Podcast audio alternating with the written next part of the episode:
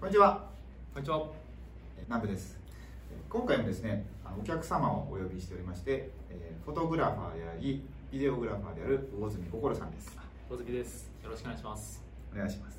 えー前回の動画ではどういった、うん、と流れでこう今の活動されているのかとかあとどういった心意気というか志して写真を撮られているかとかお話しさせていただいたんですけど、まあ、今日、まあ、これ撮影をしていただいたんですね僕の。でその中でいろいろとお話をさせていただいたんですよ。でそしたらこう僕が思ってる武士道っていうのとあとカメラマンそのカメラっていうのがすごいこうリンクしたんですよね。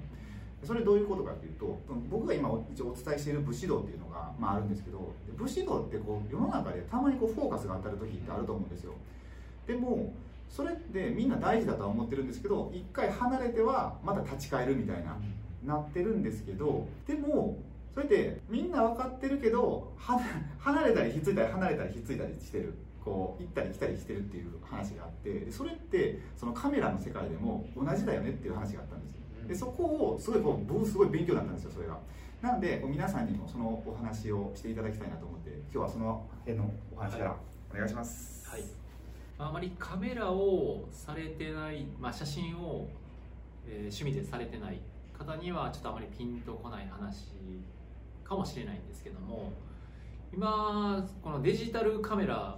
っていうのがちょっとまあ流行りというか、まあ、もう一般的にまあ普及した状態になってまして今ってそのスマホとかでもカメラがついてるので、まあ、写真とか自体がもう一般化してて、まあ、誰でももう楽しんでるというか、まあ、撮影したり、まあ、SNS に上げたりとか、まあ、加工したりとか、えーまあ、いろんなこう楽しみ方をされてると思うんですけども。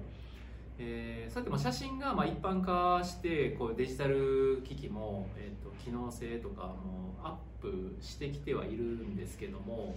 アップしてはいるけども、うん。今その流行りっていうのが、えー、とフィルム時代に、えーまあ、フィルムカメラっていうのがある,、うん。あると思うんですけども、えー、とフィルムで撮った写真のような、えー写真をデジタルで、えー再現しようっていう すちょっとこう意味のねちょっと不明な、うん。状況がちょっと流行ってる側面があるっていうのはこれ全部が全部じゃないんですけども、このデジタルカメラでフィルムカメラで撮ったような写真を撮ろうと、まあ、もちろんそれはあの後で現現現像の流れで編集してそういうところに近づけていこうっていう流れではあるんですけど、結構その、まあ、SNS で、えーインスタとか見てても、うん。ちょっとこうフィルムライクなフィルム風な、えー色味であったりアプリも、えー、とフィルム調のフィルターですか、うん。フィルターで、えー加工できたりするっていうのが結構流行ってるんですね。あ、う。ん。えっと、フィルム調っていうのは具体的にどうどういった感じなんですかね？ねフィルムっていうのは、うんまあ、大まかに言ったら結構粒子感が出たりとかししてる写真なんですよね。ちょっと粗いぐらい。えっと、なんかね粒々みたいな粒子感がちょっと出てるような感じであのー今のカメラとか、まあ、iPhone とかでもそうなんですけど、もう細かいところまで、うん。あのー解像度がいいっていうんで、まあ、ちゃんとこう色が表現されててはっきりくっきりなんかこう表現してしまうっていうところがあると思うんですけど、でそうじゃなくてちょっとなんかこう境界がちょっとぼやけてたりとか、若干こうピントが甘かったりとか。でフィルム独特のこのさっき言ってたこう粒子感、こうブツブツ感っていうのはちょっと表現はちょっと微妙かもしれないんですけど、うんなんかそういう写真がなんか受けてるっていうところがあってでそれだったらうん。あのーなんていうんですかねこうフィルム写真をやればいいんじゃないかなと思うんですけどただそのフィルムはその現像してみないと出来上がりがわからないっていうところですぐに見れないんですよね。そのデジタルと、まあ、こう iPhone とかであればもう撮った瞬間にどういう写真かっていうのが分かりますしもう撮る瞬間にその色味とかも出てるからこういう写真が撮れるっていうのは分かるんですけど、うん。フィルムの場合はその、まあえー現像してみないとどういう状態になってるのか分からないっていう と特性があるので、うん。うんだからまあそれの楽しみ方のまあ一つとして、まあえっと、デジタルカメラでフィルムカメラで撮ったような写真をに仕上げるっていうのはいいと思うんですけど、うん、でも結局この最新技術がいくら発達していっても、うん。先ほどね南部さんがおっしゃられたように結構そのなんていうんですかねこう流行りでガーってこう技術がとかこう流れでぐーっといっても、結局なんかその元あったこう例えばカメラであればフィルム写真の方のこの独特の雰囲気とか空気感であったり色合いであったりそういうものってやっぱりいいよねって結局結構また原点に返ってくる。なん。かまあ違う流れが起きてまた原点に返ってくるなんかこれをなんかただ繰り返してるだけかなっていうふうにはちょっと思うんですよね。うん。感じですね。確かに、うん。そうですよね。世の中のものってうん。新しいものが出てく出てきて流行るけど結局またなんかベーシックというか本質のところにまた戻るみたいなのうん。を全てのもので繰り返してるみたいなことがあってあと、まあ、今日ねいろいろと魚住さんとお話しさせていただいた中でそのこれからちょっとちょっとまた違う活動をされていくっていうことがあるんですよ。そうですね。それがあの、まあ、ファッションのことでで、まあ、そのファッションをしていく、まあ、仲間っていうのも、まあ、僕も一応知ってる方たちなんですけども、まあ、ちょっとねなんかそこら辺の話も結構ね、まあ、全部共通するんですよ。その流行りへ行って またベーシックに戻るみたいなところもあるんで。で結構ねあの魚住さんこの服のこともいろいろとされているのでそこのお話も聞かせていただきたいなと思います、今はあの、まあ、ファストファッションと呼ばれている、えーまあ、安安い安くて、まあ、おしゃれな服がたくさん、まあ、買えるっていう時代にあるわけですけど、まあ、それも言ったらそのああいうファッション業界とかもまあ誰かによって作られた流行りであってそれを、まあ、あの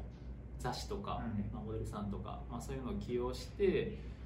まあ、その流行りに乗せられてお金を落とさせられてるっていう、まあ、うん。一側面があると思うんですね。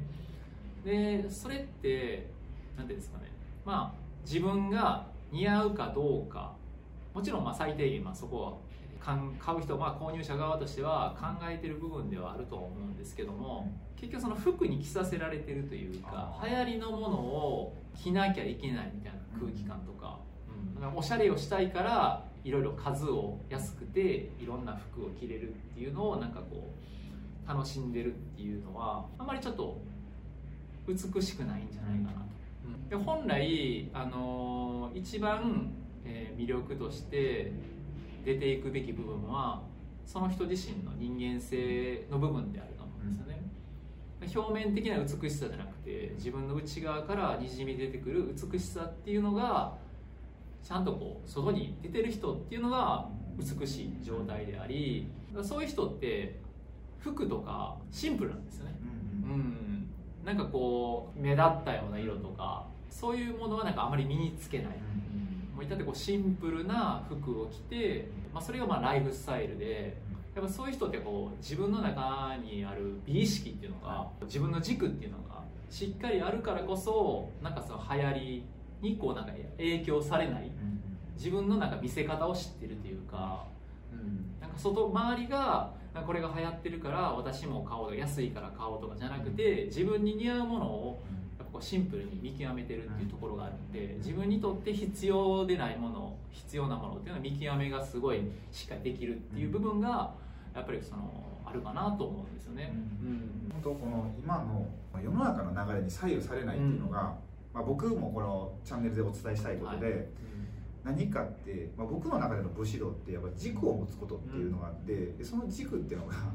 結構こう、まあ、武士的なあの志していくと、この命より上に何か上位概念が来るみたいな感じなんですね僕の中では、なんか命をかけて何かしたいみたいな。だからそれが、まあ、僕の僕の中ではこう何かやっぱり自分が闇の経験をしてきたんで今闇で苦しんでる方たちの何か手助けがしたいみたいな感じでまあ始めたんですよ。ねそういう何か軸があるとやっぱそこに戻ってこれるんですよね。何か問題があっても。でそれが本当に魚住さんであればカメラであったりそのこれからされるそのファッションのことでもそこに一本軸があったらなんかねブレないんですよね。そのブレないものを作るとその人生そのものがあの生き方がすごい変わると思うんで余分なところに行かないというか本当に一本軸を持つってことは